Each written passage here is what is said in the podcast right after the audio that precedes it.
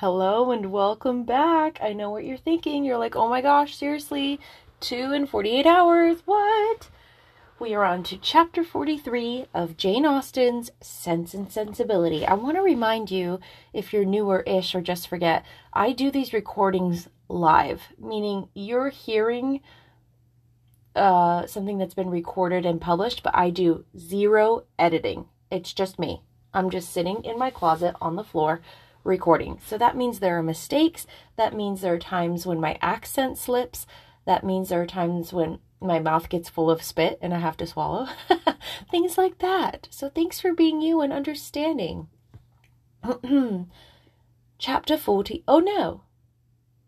Yes. See, just like that. Chapter 43.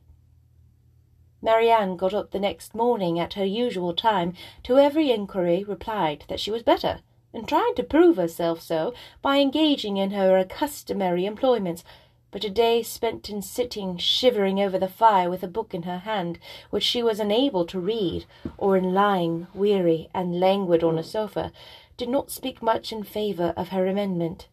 And when at last she went early to bed, more and more indisposed, Colonel Brandon was only astonished at her sister's composure, who, though attending and nursing her the whole day, against Marianne's inclinations, enforcing proper medications on her at night, trusted, like Marianne, to the certainty and efficacy of sleep, and felt no real alarm.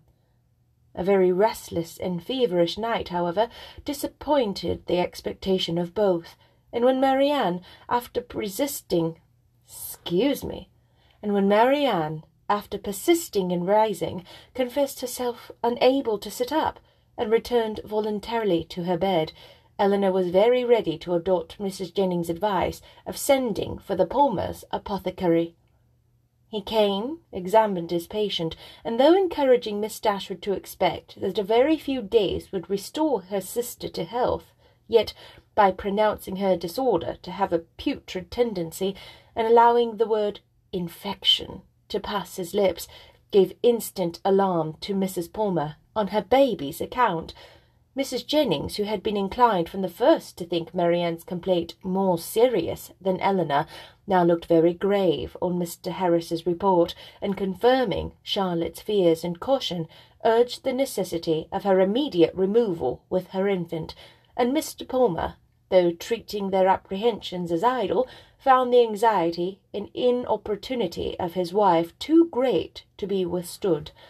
Her departure, therefore, was fixed on, and within an hour after Mr. Harris's arrival, she set off, with her little boy and his nurse, for the house of a near relation of Mr. Palmer's, who lived a few miles on the southern side of Bath, whither her husband promised, at her earnest entreaty, to join her in a day or two, and whither she was almost equally urgent with her mother to accompany her.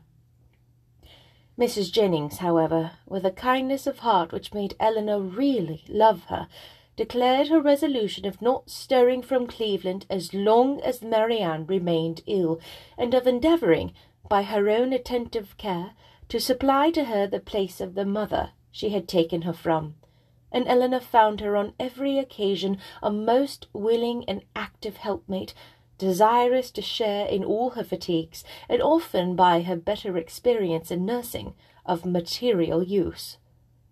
Poor Marianne languid and low from the nature of her malady, and feeling herself universally ill, could no longer hope that tomorrow would find her recovered, the idea of what tomorrow would have procured but for this unlucky illness made every ailment severe, for on that day they were to have begun their journey home, and attended the whole way by a servant of Mrs. Jennings, were to have taken their mother by surprise on the following forenoon, the little she said was all in lamentation of this inevitable delay, though Elinor tried to raise her spirits and make her believe, as she then really believed herself, that it would be a very short one.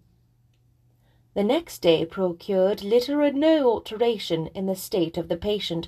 She certainly was not better, and, except that there was no amendment, did not appear worse. The party was now farther reduced, for Mr. Palmer, though very unwilling to go as well from real humanity and good nature as from a dislike of appearing to be frightened away by his wife, was persuaded at last by Colonel Brandon to perform his promise of following her, and while he was preparing to go, Colonel Brandon himself, with a much greater exertion, began to talk of going likewise. Here, however, the kindness of Mrs. Jennings interposed most acceptably, for to send the Colonel away while his love was in so much uneasiness on his sister's account would be to deprive them both, she thought, of every comfort, and therefore telling him at once that his stay at Cleveland was necessary to herself, that she would want him to play at piquet of an evening, while Miss Dashwood was above with her sister, etc., she urged him so strongly to remain that he, who was gratifying the first wish of his own heart by a compliance, could not long even affect to demur, especially as Mrs. Jennings' entreaty was warmly seconded by Mr. Palmer, who seemed to feel a relief to himself in leaving behind him a person so well able to assist or advise Miss Dashwood in any emergence. Marianne was, of course, kept in ignorance of all these arrangements. She knew not that she had been the means of sending the owners of Cleveland away in about seven days from the time of their arrival, it gave her no surprise that she saw nothing of Mrs. Palmer, and as it gave her likewise no concern, she never mentioned her name. Two days passed away from the time of Mr. Palmer's departure, and her situation continued, with little variation, the same. Mr. Harris, who attended her every day, still talked boldly of a speedy recovery, and Miss Dashwood was equally sanguine but the expectation of the others was by no means so cheerful. Mrs. Jennings had determined very early in the seizure that Marianne would never get over it, and Colonel Brandon, who was chiefly of use in listening to Mrs. Jennings' forebodings, was not in a state of mind to resist their influence. He tried to reason himself out of fears, which the different judgment of the apothecary seemed to render absurd, but the many hours of each day in which he was left entirely alone were but too favourable for the admission of every melancholy idea, and he could not expel from his mind the persuasion that he should see Marianne no more. On the morning of the third day, however, the gloomy anticipations of both were almost done away, for when Mr. Harris arrived he declared his patient materially better. Her pulse was much stronger, and every symptom was favourable than on the preceding visit. Elinor confirmed in every pleasant hope, was all cheerfulness, rejoicing that in her letters to her mother she had pursued her own judgment rather than her friend's, in making very light of the indisposition which delayed them at Cleveland, and almost fixing on the same time when Marianne would be able to travel. But the day did not close so auspiciously as it began. Towards the evening, Marianne became ill again, growing more heavy, restless, and uncomfortable than before. Her sister, however, still sanguine, was willing to attribute the change to nothing more than the fatigue of having sat up to have her bed made, and carefully administering the cordials prescribed, saw her, with satisfaction, sink at last into a slumber, from which she expected the most beneficial effects. Her sleep, though not so quiet as Elinor wished to see it, lasted a considerable time, and anxious to observe the result of it herself, she resolved to sit with her during the whole of it. Mrs. Jennings, knowing nothing of any change in the patient, went unusually early to bed. Her maid, who was one of the principal nurses, was recreating herself in the housekeeper's room, and Elinor remained alone with Marianne. The repose of the latter became more and more disturbed, and her sister, who watched with unremitting attention her continual change of posture, and heard the frequent but inarticulate sounds of complaint which passed her lips, was almost wishing to rouse her from so painful a slumber, when Marianne, suddenly awakened by some accidental noise in the house, started hastily up, and with feverish wildness cried out, is mamma coming? Not yet, cried the other, concealing her terror and assisting Marianne to lie down again. But she will be here, I hope, before it is long. It is a great way, you know, from hence to Barton. But she must not go round by London, cried Marianne, in the same hurried manner. I shall never see her if she goes by London. Elinor perceived, with alarm, that she was not quite herself, and, while attempting to soothe her, eagerly felt her pulse. It was lower and quicker than ever, and Marianne still talking wildly of mamma, her alarm increased so rapidly as to determine her on sending instantly for Mr. Harris and dispatching a messenger to Barton for her mother. To consult with Colonel Brandon on the best means of effecting the latter was a thought which immediately followed the resolution of its performance, and as soon as she had rung up the maid to take her place by her sister, she hastened down to the drawing room where she knew he was generally to be found at a much later hour than the present. It was no time for hesitation. Her fears and her difficulties were immediately before him. Her fears he had no courage, no confidence to attempt the removal of. He listened to them in silent despondence, but her difficulties were instantly obviated, for with a readiness that seemed to speak the occasion, and the service prearranged in his mind, he offered himself as the messenger who should fetch Mrs. Dashwood. Elinor made no resistance that was not easily overcome. She thanked him with brief though fervent gratitude, and while he went to hurry off his servant with a message to Mr. Harris, and an order for post horses directly, she wrote a few lines to her mother. The comfort of such a friend at that moment as Colonel Brandon, or such a companion for her mother, how gratefully was it felt! A companion whose judgment would guide, whose attendance must relieve, and whose friendship might soothe her, as far as the shock of such a summons could be lessened to her. His presence, his manners, his assistance would lessen it.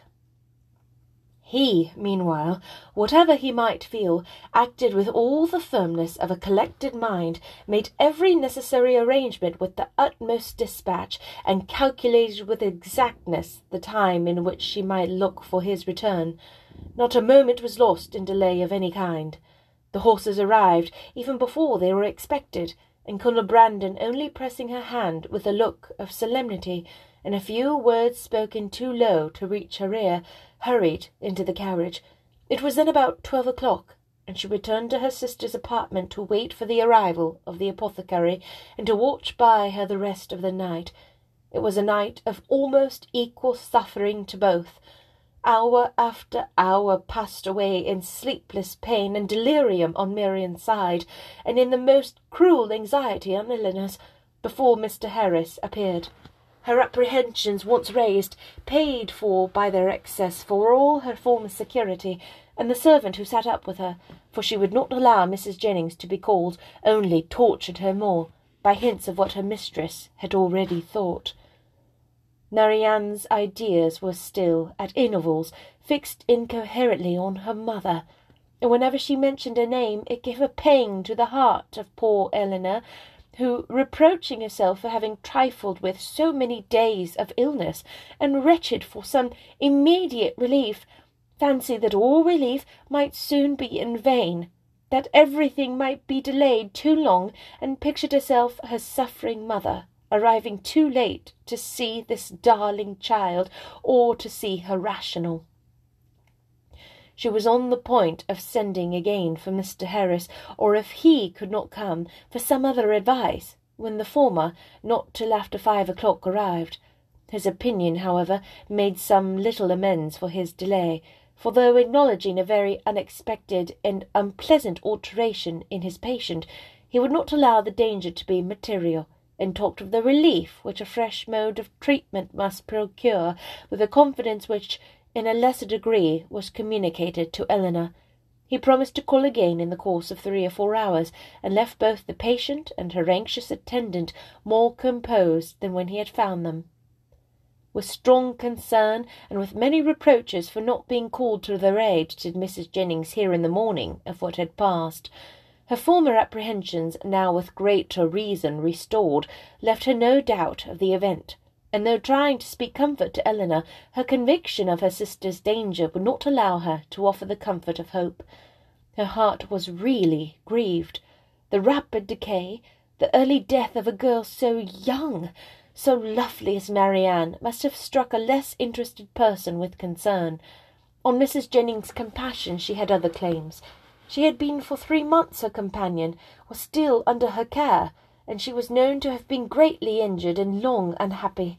The distress of her sister, too, particularly a favourite, was before her, and as for their mother, when Mrs. Jennings considered that Marianne might probably be to her what Charlotte was to herself, her sympathy in her sufferings was very sincere. Mr. Harris was punctual in his second visit, but he came to be disappointed in his hopes of what the last would produce. His medicines had failed, the fever was unabated, and Marianne, only more quiet, not more herself, remained in a heavy stupor. Elinor, catching all, and more than all, his fears in a moment, proposed to call in further advice, but he judged it unnecessary. He had still something more to try, some more fresh application of whose success he was confident as the last, and his visit concluded with encouraging assurances which reached the ear, but could not enter the heart of Miss Dashwood. She was calm, except when she thought of her mother, but she was almost hopeless, and in this state she continued till noon, scarcely stirring from her sister's bed, her thoughts wandering from one image of grief, one suffering friend to another, and her spirits oppressed to the utmost by the conversation of Mrs. Jennings, who scrupled not to attribute the severity and danger of this attack to the many weeks of previous indisposition which Marianne's disappointment had brought on. Elinor felt all the reasonableness of the idea, and it gave fresh misery to her reflections. About noon, however, she began, but with a caution, a dread of disappointment which for some time kept her silent, even to her friend, to fancy, to hope she could perceive a slight amendment in her sister's pulse. She waited, watched, and examined it again and again, and at last, with an agitation more difficult to bury under exterior calmness than all her foregoing distress, ventured to communicate her hopes. Mrs. Jennings, though forced on examination to acknowledge a temporary revival, tried to keep her young friend from indulging a thought of its continuance, and Elinor, conning over every injunction of distrust, told herself likewise not to hope. But it was too late. Hope had already entered, and feeling all its anxious flutter, she bent over her sister to watch. She hardly knew for what. Half an hour passed, and the favourable symptom yet blessed her. Others even arose to confirm it. Her breath, her skin, her lips, all flattered Elinor with signs of amendment, and Marianne fixed her eyes on her with a rational though languid gaze. Anxiety and hope now oppressed her in equal degrees, and left her no moment of tranquillity till the arrival of Mr. Harris at four o'clock, when his assurances, his felicitations on the recovery in his sister, even surpassing his expectation, gave her confidence, comfort, and tears of joy. Marianne was in every respect materially better, and he declared her entirely out of danger Mrs. Jennings, perhaps satisfied with the partial justification of her forebodings which had been found in their late alarm, allowed herself to trust in his judgment, and admitted with unfeigned joy, and soon with unequivocal cheerfulness, the probability of an entire recovery. Elinor could not be cheerful. Her joy was a different kind, and led to anything rather than to gaiety. Marianne restored to life, health, friends, and to her doting mother, was an idea to fill her heart with sensations of exquisite comfort, and expand it in fervent gratitude, but it led to no outward demonstrations of joy, no words, no smiles. All within Elinor's breast was satisfaction, silent and strong. She continued by the side of her sister, with little intermission the whole afternoon, calming every fear, satisfying every inquiry of her enfeebled spirits, supplying every succour, and watching almost every look and every breath. The possibility of a relapse would, of course, in some moments occur to remind her of what anxiety was, but when she saw on her frequent and minute examination that every symptom of recovery continued, and saw Marianne at six o'clock sink into a quiet, steady, and to all appearance comfortable sleep, she silenced every doubt. The time was now drawing on when Colonel Brandon might be expected back. At ten o'clock she trusted, or at least not much later, her mother would be relieved from the dreadful suspense in which she must now be travelling towards them. The Colonel, too, perhaps scarcely less an object of pity. Oh, how slow was the progress of time which yet kept them in ignorance! At seven o'clock, leaving Marianne still sweetly asleep, she joined Mrs. Jennings in the drawing room to tea. Of breakfast she had been kept by her fears, and of dinner by their sudden reverse from eating too much, and the present refreshment, therefore, with much feelings of content as she brought to it, was particularly welcome.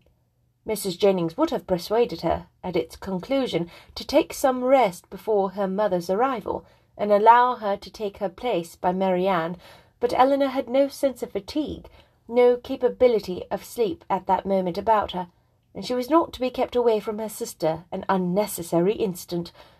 Mrs. Jennings, therefore, attending her upstairs into the sick chamber to satisfy herself that all continued right, left her there again to her charge and her thoughts, and retired to her own room to write letters and sleep.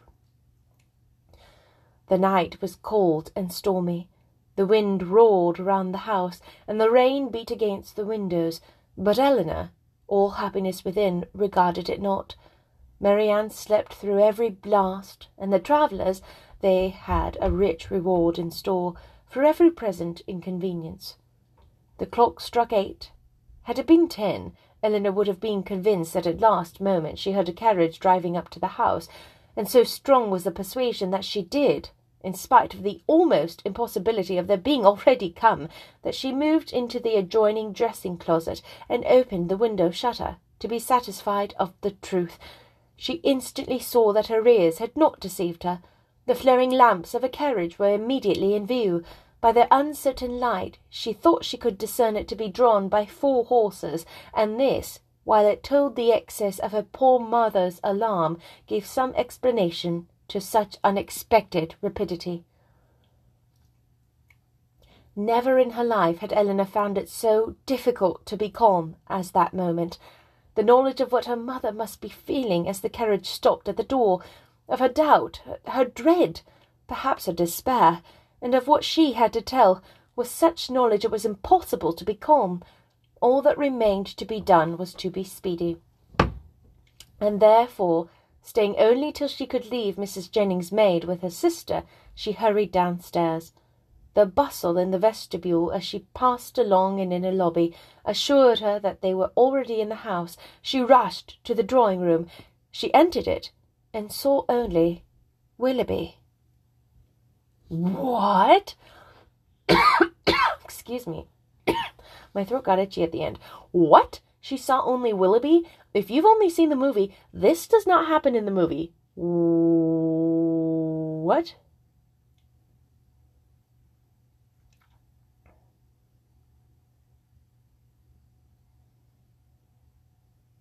What?